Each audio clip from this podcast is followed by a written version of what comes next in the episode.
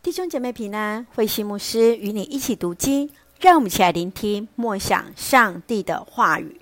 列王记下二十三到二十四章，重守逾越节。列王记下二十三章是约西亚重新带领百姓再次回到上帝面前的重要记事。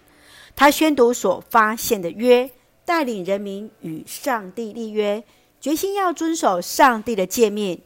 很可惜，约西亚在参与阻止埃及的援军的战役当中而亡。让我们来看二十四章，犹太在巴比伦的多次进攻之下来灭亡。约雅斤做犹大王被掳，立了西底家代替了约雅斤做王，同时又夺走了圣殿和王宫中的一个宝物。继续，让我们来看这段经文与默想。请我们来看二十三章二十五节。在他以前，没有一个王像他那样尽心尽意尽力地侍奉上主，遵行摩西所颁布的法律。在他以后，也没有一个王像他那样。约西亚王在听见律法书的话语之后，指示祭司们要在圣殿中恢复对上帝的敬拜。从士师治国以来，也在约西亚王十八年后。恢复了以色列人从未守过的逾越节。今天的基督徒虽然不必再守逾越节，但我们依然要纪念上帝的救恩。你认为主日礼拜对基督徒的意义是什么？对你个人的意义又是如何呢？继续，让我们来看二十四章二十节。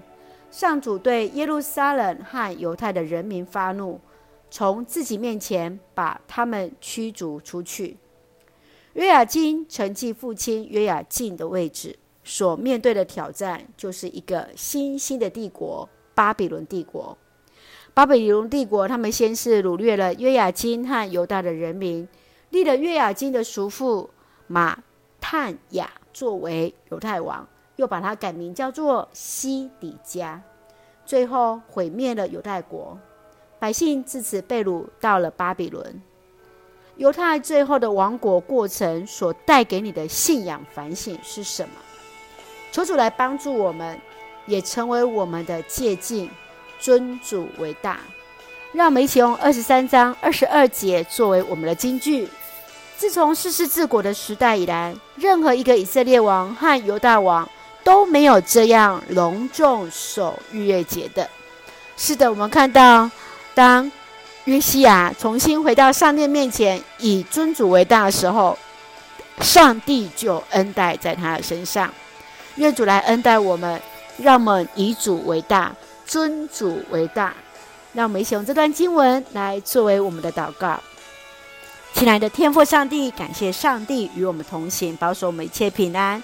求你赏赐勇气和智慧，使用我们成为你眼中无愧的工人。看重每一次的敬拜与服侍的经验，哦、呃，这样的机会能够单单的来服侍你。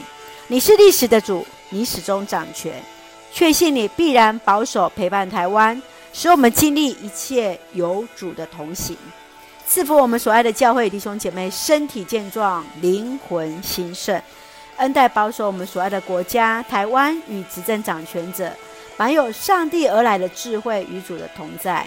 成为上帝恩典的出口与众人的祝福，感谢祷告是奉靠绝书的圣名求，阿门。